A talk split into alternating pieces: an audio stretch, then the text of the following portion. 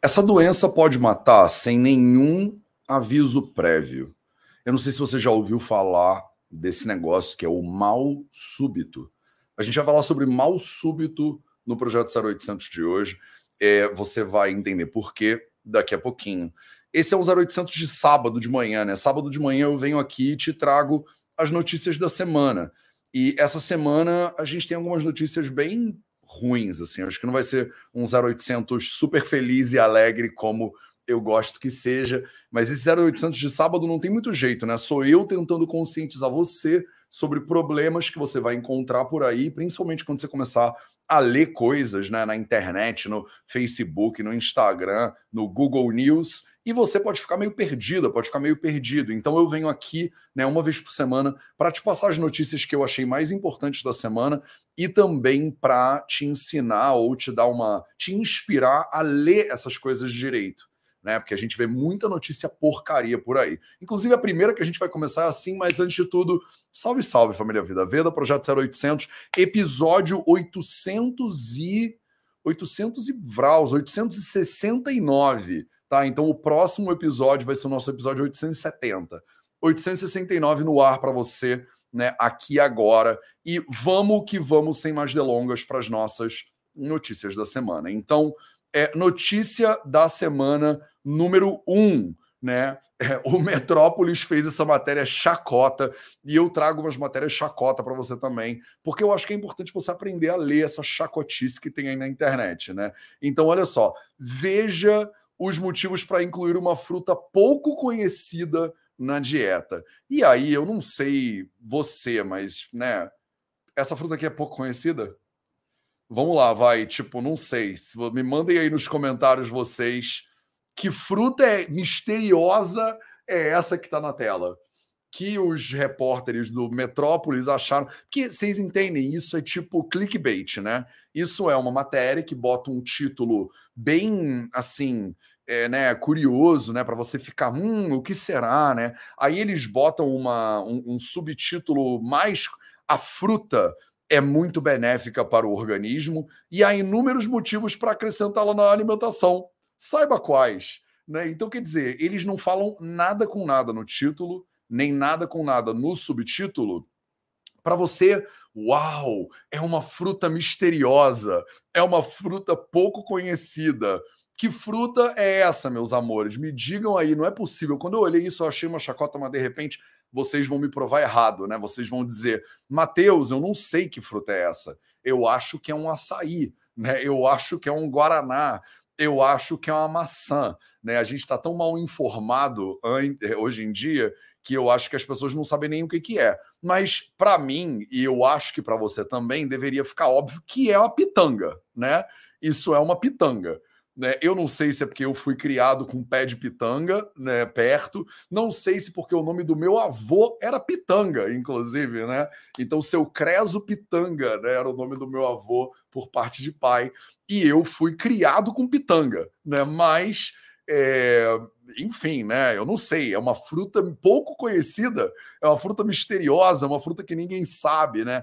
Ela é benéfica para o organismo e há inúmeros motivos. Quer dizer, eles não falam nada com nada, mas eles querem que você leia a matéria, né? E aí, obviamente, né? Eu trouxe a matéria para você. Ela não é tão popular quanto banana ou laranja. Ela tem um sabor único. Eu pessoalmente não sou muito fã, né? é, é forte demais para mim a nutricionista Rita Novaes explica que ela tem propriedades antioxidantes, né? Tem carotenoides, ela é, é laranjinha, né? Tem compostos fenólicos. Então, ela é uma fruta, né, meus amores? Ela é uma frutinha dessas maravilhosas.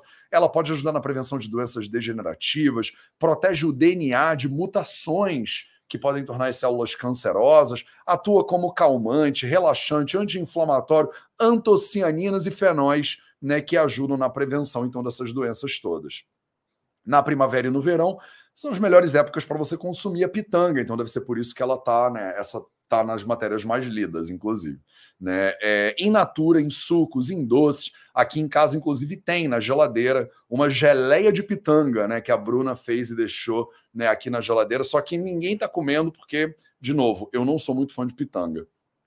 Então, ela tem bastante antioxidante, é uma fruta excelente né, para você é, né, é, compensar a sua vitamina A. tá? Então, trouxe aqui uma fruta pouco conhecida para você, só para a gente começar esse 0800, aquecer os motores né, do 0800 de hoje, que não é um 0800 feliz, né, mas de forma leve, né, pelo menos um pouquinho leve. Então, inclua pitanga na sua dieta. Eu não vou pessoalmente incluir, eu não sou muito fã né, de pitanga. Eu acho que a gente não acha ela muito em supermercado, né? Não acha ela muito em hortifruti, sacolão, essas coisas. Até onde eu sei, para mim ela é uma fruta muito de vizinho, né? Então, a gente aqui, por exemplo, a Bru estava caminhando na rua e aí viu uma pitangueira recheada, falou pro vizinho: Oi, posso pegar, colher suas pitangas? Ele, ai, por favor, colhe que isso aí tá estragando. E aí ela catou, voltou para casa com uma cesta de pitanga e fez uma geleia de pitanga. Então, eu só conheço pitanga assim, tá?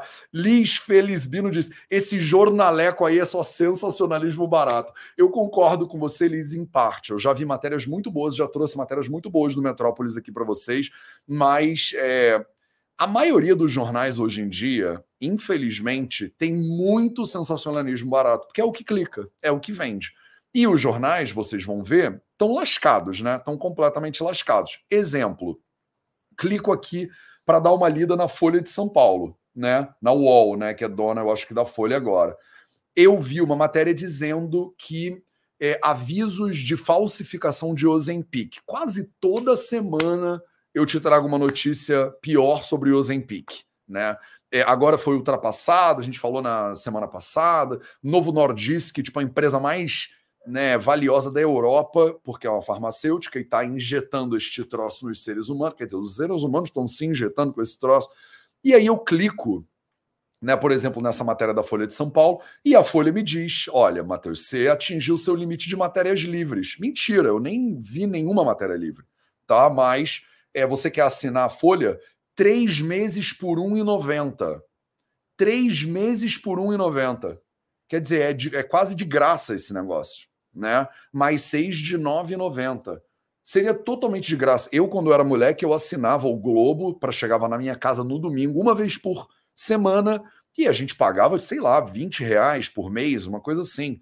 Hoje em dia, né, eu mesmo não pago. Eu não assino a Folha de São Paulo. Não sei se você assina, mas eu pessoalmente não assino nada. Né, primeiro que eu só vejo matéria para vir aqui falar com você. Eu não leio notícia durante a semana, eu acho isso aqui um veneno. Mas, né, eu como me propus a trazer matérias para você, e até para te dizer porque que eu não leio, né, eu não assino. E aí eu peguei e digitei no Google, né, essa matéria Ozempic falso. E aí aparece a matéria do jornal O Globo, caderno de medicina. Ozempic. Brasil tem primeiros casos de falsificação. Especialistas alertam sobre riscos e como se proteger. Mas, de novo, o Globo é para quem quer ir além do noticiário. Então o Globo quer que eu pague seis reais por mês para assinar o Globo. Não é caro. Eu pago? Não pago. Por que, que eu não pago, Matheus? Você não gosta do Globo? É um absurdo você não gostar do Globo. Não é que eu não gosto do Globo, é que eu não leio o jornal. Eu não leio. Então o que, que eu fiz? Joguei de novo a matéria no Google. E aí aparece a matéria do O Tempo. Olha só. Esse jornal que eu nunca tinha ouvido falar na minha vida, vou botar ele melhor na tela para você, com absolutamente a mesma matéria. A mesma matéria.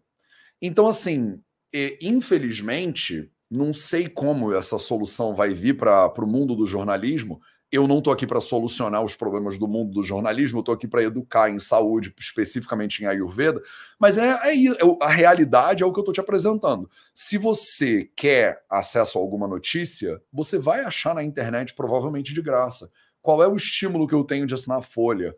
Qual é o estímulo que eu tenho de assinar o Globo? Não é à toa que essas grandes né, indústrias elas estão tendo que apelar né, para sensacionalismo barato, como a Liz falou muito bem, ou então se desdobrar, porque eles não entenderam, o mundo mudou e ninguém mais quase está assinando. Você assina jornal? Me manda aí nos, no chat. E me manda aí se você discorda também, se fala assim, Matheus, é um absurdo, você devia assinar todos eles, né?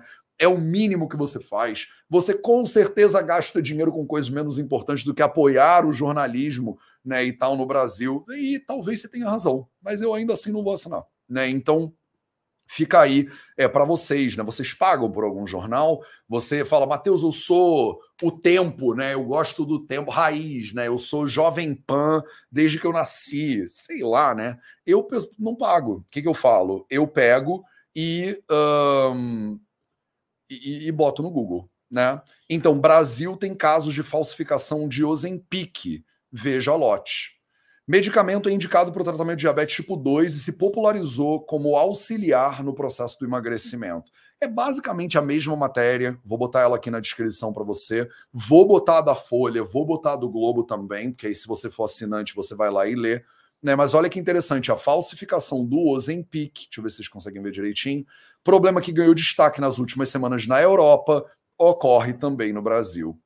Resolução da Anvisa, publicada no Diário Oficial, indica pelo menos dois episódios de produto fraudado e um de divulgação irregular do medicamento. Quer dizer, toda semana eu trago uma matéria pior do que a outra sobre Ozempic para você. Que é indicado para diabetes, mas não funciona para emagrecimento, mas é usado off-label. Que tem ligação com problemas, com agravamentos disso e daquilo, e da morte de não sei quem. Toda semana eu venho aqui nesse 0800 de notícias e te trago uma notícia sobre o Ozempic. A, a última é falsificação. Era né, uma questão de tempo para isso acontecer.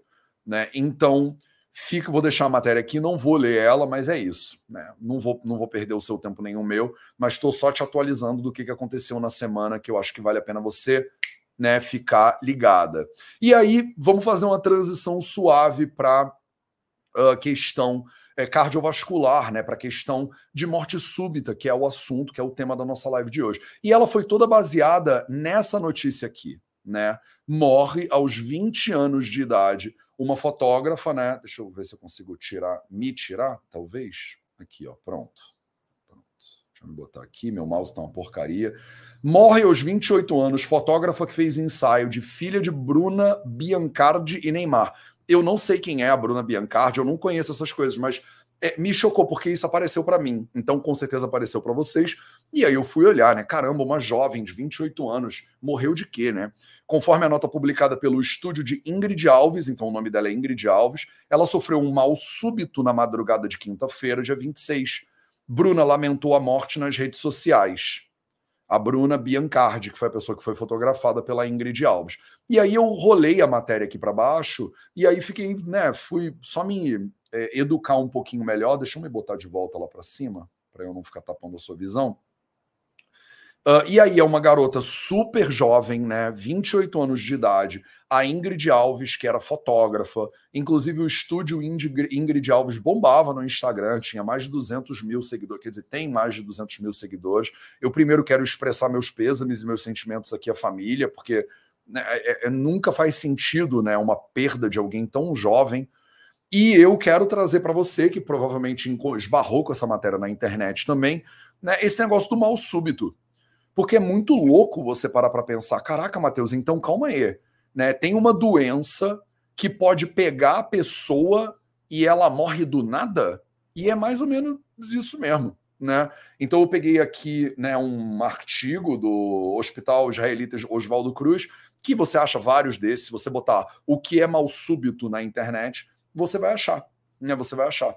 Então, Olha que, primeiro de tudo, que drama, né? Que coisa braba, que horror que é você pensar que uma jovem, né, saudável, que está lá, ou aparentemente saudável, que está lá só trabalhando e vivendo sua vida, ela pode ter um problema do nada e, e capotar e morrer. Né? O que, que é isso? Né? E o nome já não ajuda, né? O nome é mal súbito.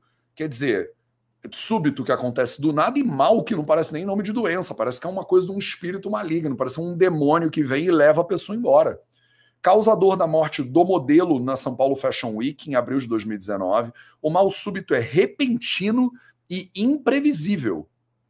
Quer dizer, é o terror, né? Para aterrorizar o teu sábado aqui nesse negócio. Em abril de 2019, o modelo Thales Cota uh, morreu após um mal súbito durante o desfile da grife Oca, Oxa, na São Paulo Fashion Week. Não conheço nem nada disso que eu tô lendo.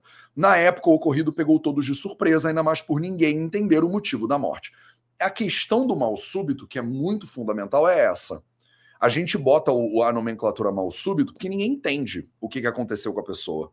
Ela se sente mal, foi o caso da Ingrid, ela se sentiu mal, foi atendida, os médicos tentam né, é, trazer ela de volta ou tentam é, é, sei lá, medicar, fazer alguma coisa, mas ninguém consegue.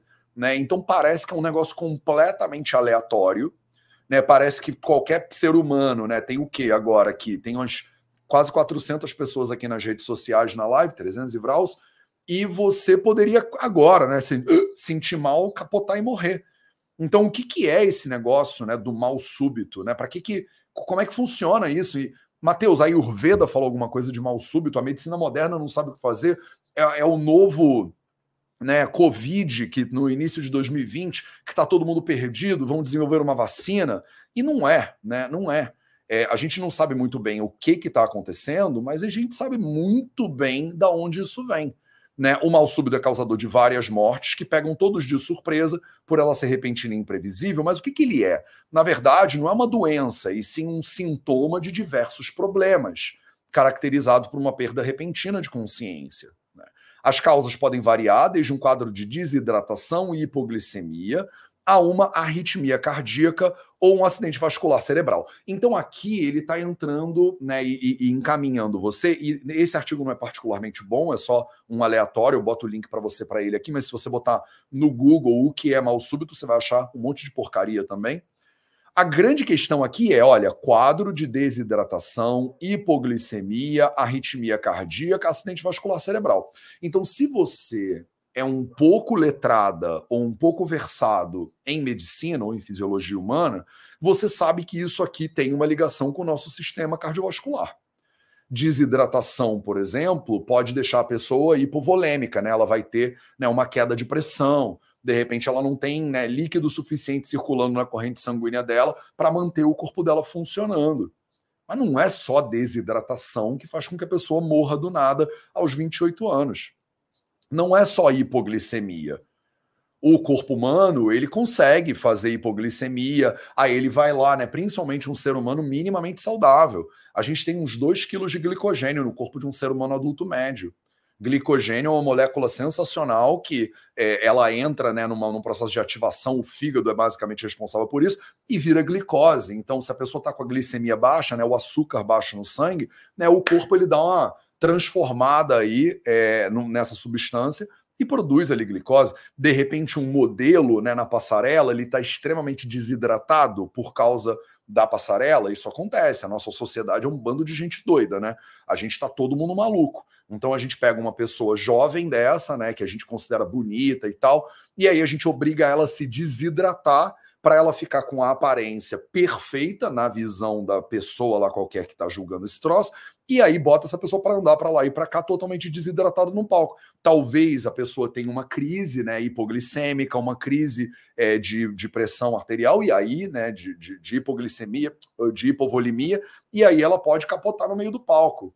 Eu não sei se você sabe disso, isso é um assunto muito sério, mas muitos modelos né, de passarela, mode, modelas, não, modelos mesmo, né? Homem e mulher é modelo no masculino muitos modelos de passarela, eles se desidratam horrores antes de fazer um show. Eu não sei se vocês lembram, mas tinham as Angels da Victoria's Secrets. Se vocês são da minha época, agora já acabou esse negócio das Angels da Victoria's Secrets. Mas tinham as Angels da Victoria's Secrets, eram as anjas, né? Eram mulheres que eram consideradas extremamente bonitas, ainda estão vivas, mas elas faziam 10 dias de protocolo de desidratação antes de um show.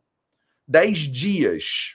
Você imagina na sua vida, você que não consegue, né? Não quer nem pular o café da manhã, elas ficavam 10 dias desidratando para estar tá com o corpo mais sequinho possível, para quando forem andar na passarela, todo mundo fazer uau, aquele biquíni, aquele sutiã, não sei o quê, nessa pessoa perfeita, uau, nossa sociedade tá dói, né? É, e aí a gente desidrata pessoas jovens bonitas para ficar olhando para elas andando para lá e para cá. Olha que legal que a gente é, né, como sociedade. Então, minhas cachorras estão doidas também. Então, não são só os seres humanos que estão doidos, então. Né? Então, a pessoa pode ter uma crise no palco, como foi no, numa passarela, como foi o caso desse modelo. A gente não sabe o que aconteceu com a, com a Ingrid, né? A gente sabe que é uma fatalidade horrível, mas não sabe o que, que houve. Mas não é só hipoglicemia, percebe? Não é porque a pessoa pulou o café da manhã, ficou hipoglicêmica, né? O açúcar no sangue dela, a glicose baixou muito e ela morre de mal súbito. Não é isso. Aí eles entram, né? Tem uma arritmia cardíaca, tem algum descompasso, né? Alguma coisa que não tá legal, um acidente vascular cerebral que pode acontecer, né? Por causa de uma questão de aterosclerose, quando você bloqueia as artérias da pessoa, com a formação de uma placa que é derivada de um processo é, é, que já é bem mais complexo.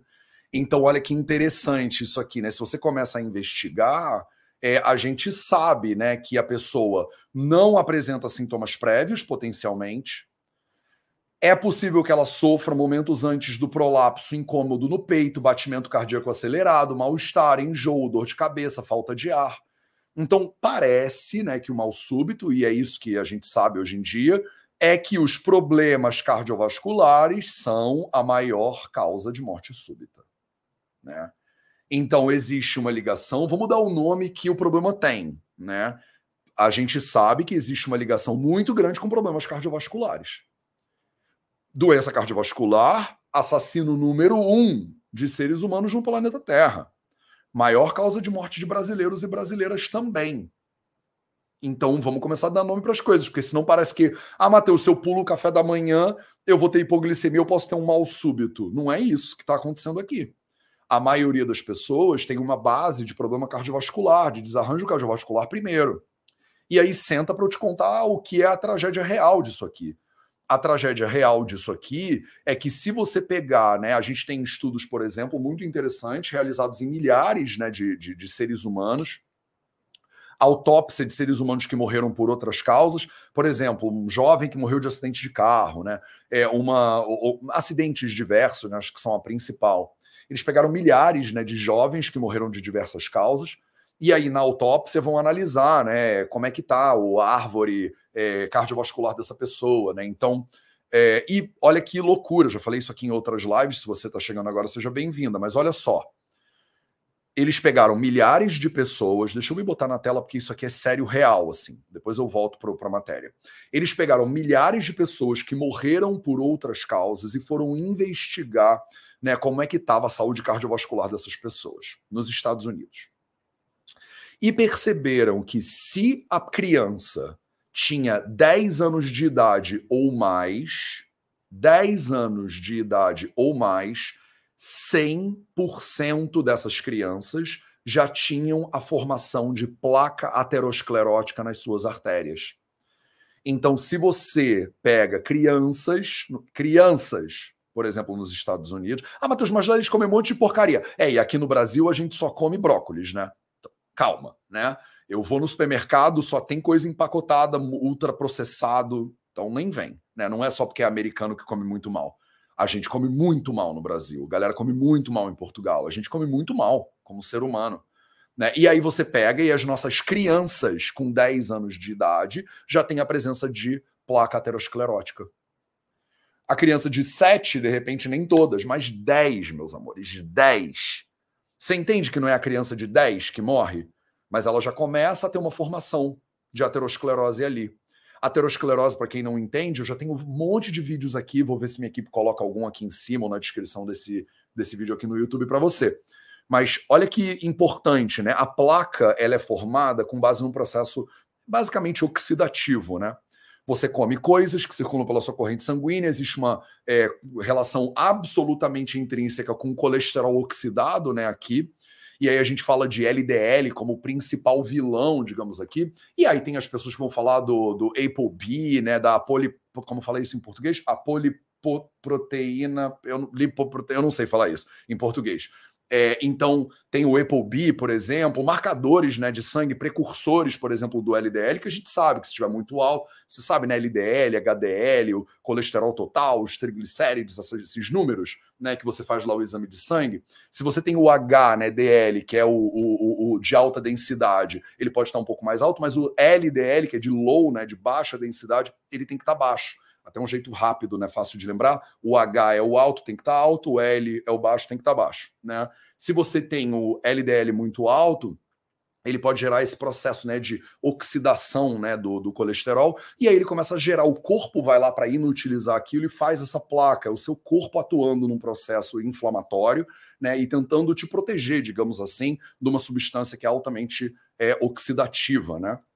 E aí ele começa a gerar essas plaquinhas quando você tem 10 anos de idade, potencialmente, dependendo da sua alimentação e estilo de vida. Isso não deveria ser assim, não. Eu não estou dizendo que isso é o normal, mas isso é o comum, infelizmente. Aí a pessoa começa a formar placa com 10 anos, com 20 anos de idade, mas ela não capota, ela não morre aos 16, entende?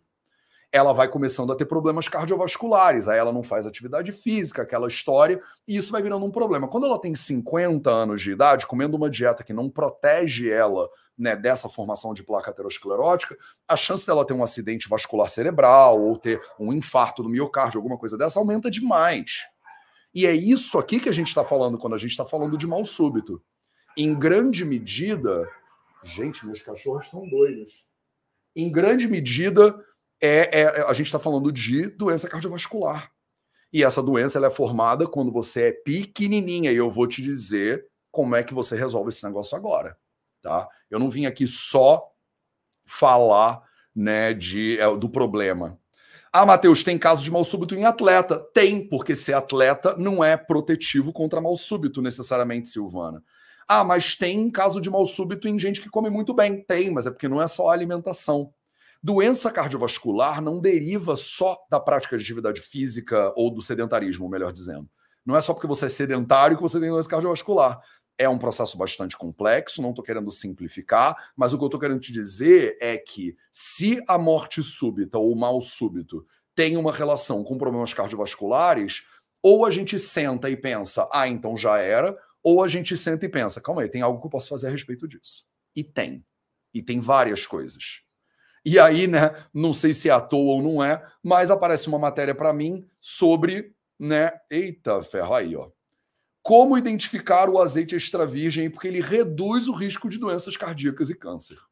Então, eu vi uma matéria aqui do G1 Campinas e região sobre azeite extra virgem.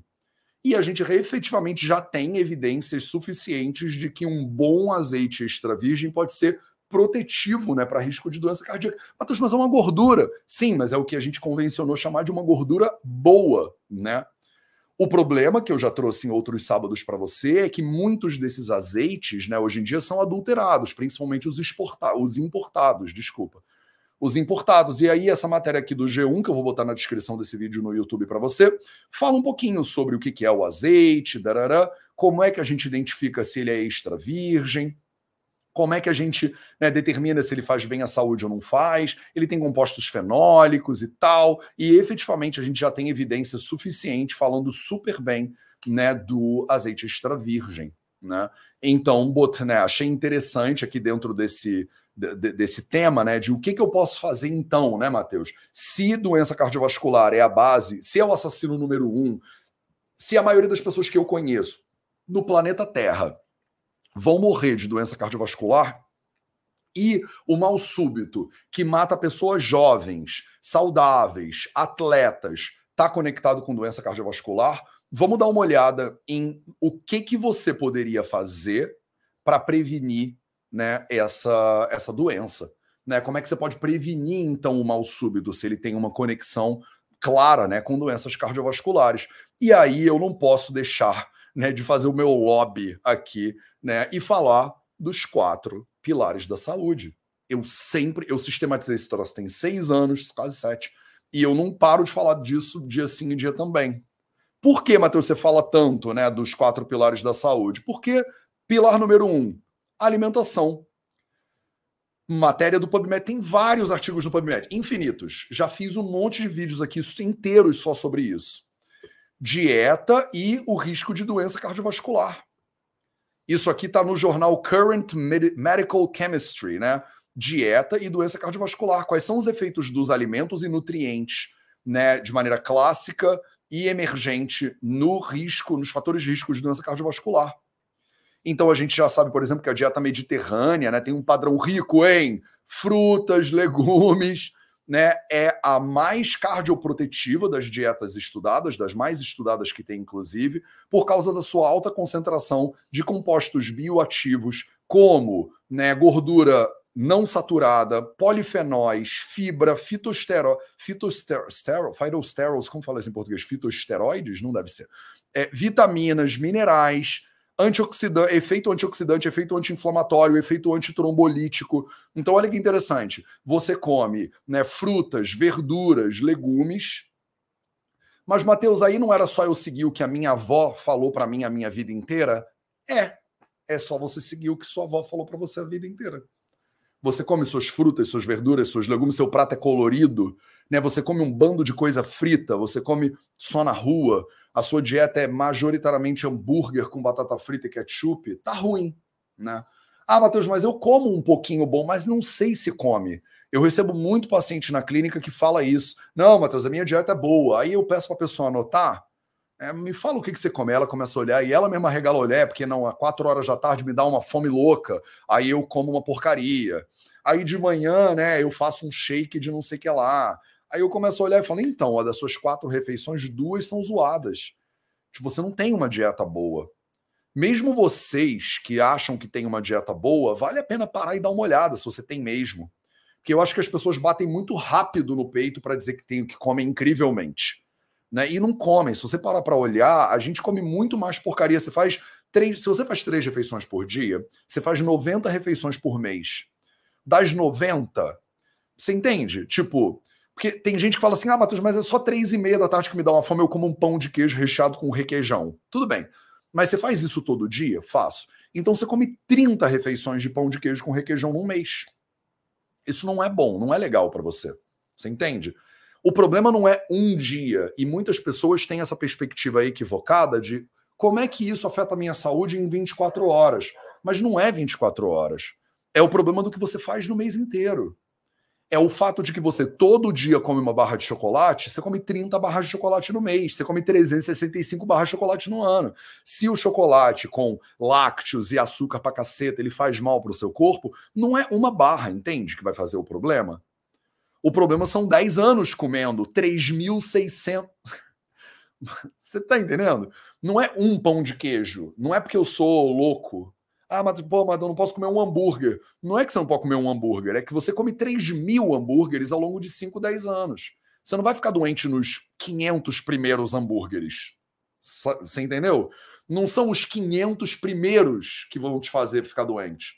É que a doença ela vai crescendo dentro de você, devagarzinho. E estatisticamente, a maioria das pessoas que você conhece vão morrer de doença cardiovascular. Que dá para prevenir com a alimentação, o primeiro pilar da saúde que eu estou trazendo para você. Ah, mas é só a alimentação? Não, é por isso que são quatro pilares, né? E estou falando estudo científico, não estou dizendo, ah, Matheus, mas é porque é um livro do Ayurveda. Eu não acredito em livros do Ayurveda. Não precisa acreditar em livros do Ayurveda. Aqui, ó, ciência para você, então, vai. Ciência dura, né? Ciência moderna. Bota no PubMed, alimentação, doença cardiovascular, você vai ver 35 zilhões de artigos. A gente já cansou de saber o que, que faz bem e o que, que faz mal. A gente já sabe, isso não é novidade. A gente já sabia no Ayurveda de 4 mil anos atrás, a gente continua sabendo hoje em dia, nem mudou tanta coisa assim. Não mudou, o ser humano, o corpo humano é praticamente o mesmo corpo. É que agora a gente come um monte de lixo que não existia. E a gente chama de comida. E bota para dentro do corpo e finge que é comida. Doritos, essas coisas, cheetos, é, refrigerante. Ah, mas eu tomo refrigerante só no final de semana. É, só sábado e domingo? Só. Só duas vezes por semana? Só. São 50 semanas no ano? É. Então você toma 100 vezes refrigerante por ano? Sim. E aí em 10 anos você toma mil vezes refrigerante? Sim. Você percebe como mil é muito? Duas é pouco. Mas você não toma só duas. Você toma mil. Porque você não passa, você não toma um final de semana e fala, acho que tá bom para o resto da minha vida. Você continua tomando durante 10 anos esse troço não vai bagunçar a tua saúde nesse final de semana, que é festa de aniversário da sua sobrinha. Não é agora que ele vai te pegar. Ele vai te pegar daqui a 5, 10 anos, quando você já não estiver mais lembrando que você está há mil dias tomando refrigerante, se você acumular todos os dias. Esse é que é o problema. Eu não ganho nada vindo aqui te dar bronca no sábado de manhã, mas é só para você entender que vocês às vezes espanam isso, falam, não, isso aí não é comigo, eu só como porcaria no domingo. Todo domingo? 50 domingos no ano, 500 domingos em 10 anos, soma, né? Eu só encho a cara uma vez na semana, 500 vezes. A conta chega, gente. O corpo ele não tá ficando mais jovem a cada dia. O seu corpo ele não vai se regenerando, entendeu?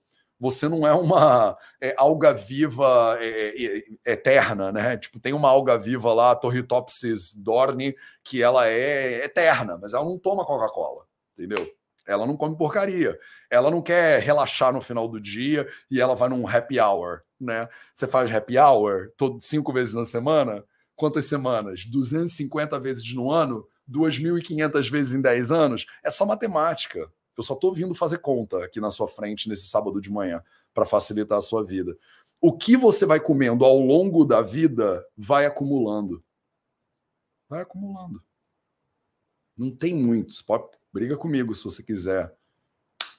Vai acumulando e alguma hora te mata. E, e, e você poderia evitar isso. Você poderia ter mais tempo com a sua família. Você poderia ter mais tempo servindo a sociedade, se esse é o seu desejo. Você poderia ter mais tempo tomando banho de cachoeira, vendo o pôr do sol. Eu passei a semana inteira falando sobre longevidade. Falei de longevidade na terça-feira, falei de longevidade na quinta-feira. E hoje eu estou aqui te trazendo evidências de notícias de como essas coisas vão destruir a sua longevidade. Você vai ter menos tempo para brincar com seus netos que ainda nem nasceram de repente, porque você acha que é de boa três vezes na semana ou todo dia comer uma porcaria quatro da tarde, porque você merece, porque você está trabalhando muito duro. E eu sei que é brabo, né? Nossa sociedade está toda do avesso, mas faz o que você puder, né, para melhorar isso aí.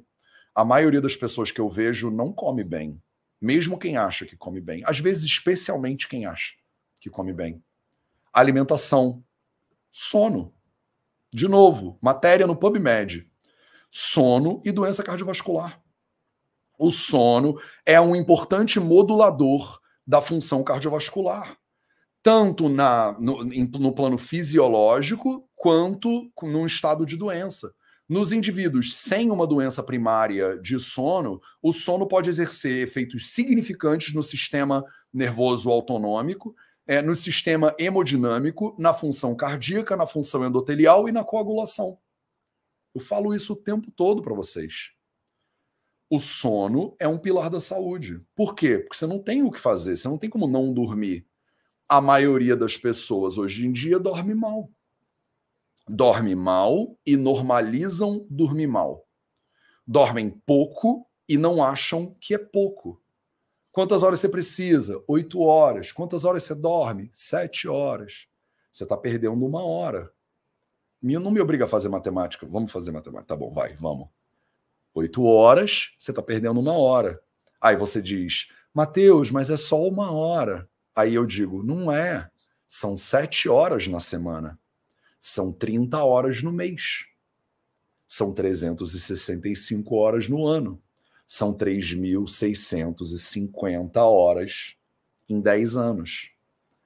Se você está 3.650 horas defasada de sono, você entende como a sua saúde cardiovascular não vai ficar incrível? Como a sua saúde endotelial não vai ficar incrível? Como a sua coagulação sanguínea não vai ficar incrível? Como o seu sistema hemodinâmico, né? Como é que o seu sangue funciona, como é que ele circula, não vai ficar incrível? Então é absolutamente fundamental você entender isso aí tá de certa forma nas suas mãos. Você pode, ah, mas eu quero muito ver a nova série que saiu. Vê outra hora precisa ser logo antes de dormir, precisa sacrificar o teu sono para você não dormir o que você sabe que você precisa. Ah, mas eu não preciso, eu boto o despertador e eu acordo. Mas você acordaria sem ele? Você dorme a mais no final de semana? Que a gente chama às vezes de jet lag social. Você dorme menos durante a semana e compensa no final de semana? Se você dorme mais no sábado e no domingo quando você tem mais tempo, talvez você esteja dormindo pouco durante a semana. Só pensa um pouco. De novo, eu não ganho nada se você dormir menos ou dormir mais, só estou vindo aqui te informar. Alimentação, sono, movimento. Doença cardiovascular e os benefícios do exercício, na revista Fronteiras da Medicina Cardiovascular. Eu estou trazendo evidências científicas diferentes, de revistas diferentes, e tem mil que nem essa daqui. Não é que esse é o melhor artigo que existe sobre doença cardiovascular e benefício do exercício. É um artigo qualquer, é o primeiro que eu peguei no PubMed. Você encontra mil. Eu não estou sendo super rigoroso cientificamente falando. Eu só estou te mostrando qualquer coisa só para você ver. Tipo, isso não é um mistério, entende?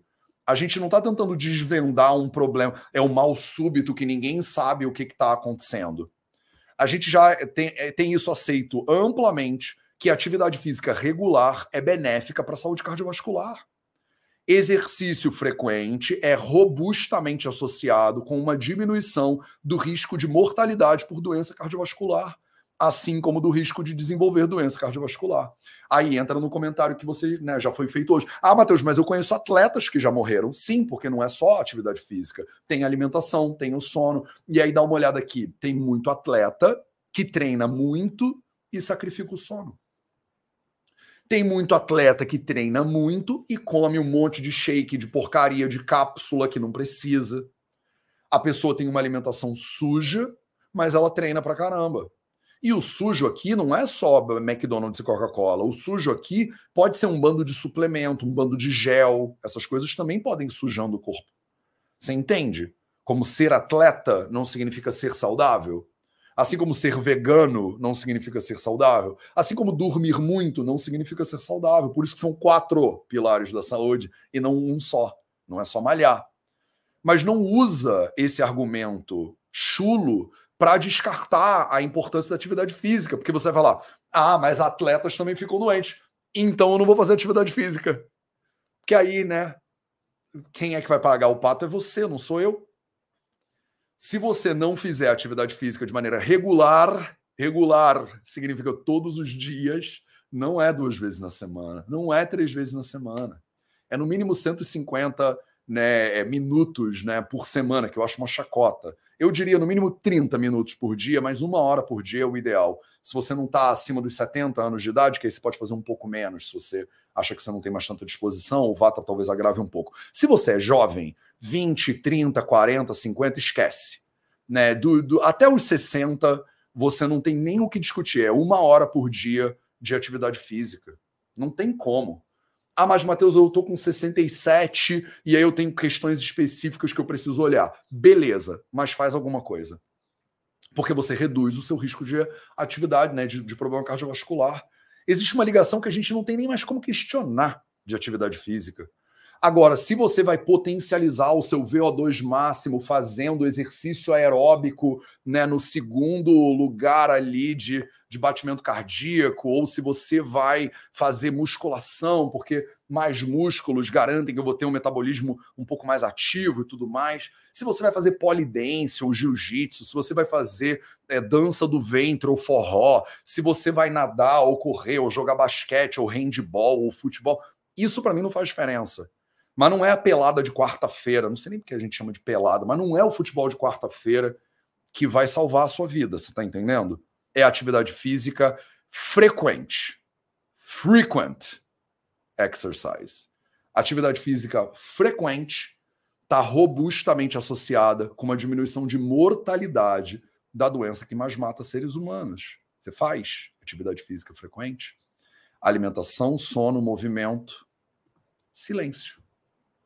Silêncio, no caso aqui, meditação. Meditação pode produzir efeitos benéficos na prevenção de doença cardiovascular. Você já entendeu que não é o mal súbito, que você não sabe o que fazer?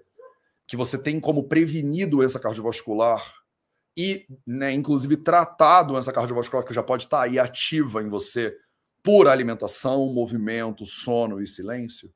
Que isso não é um mistério, que a gente já tem evidências suficientes e que, de novo, o que, que custa?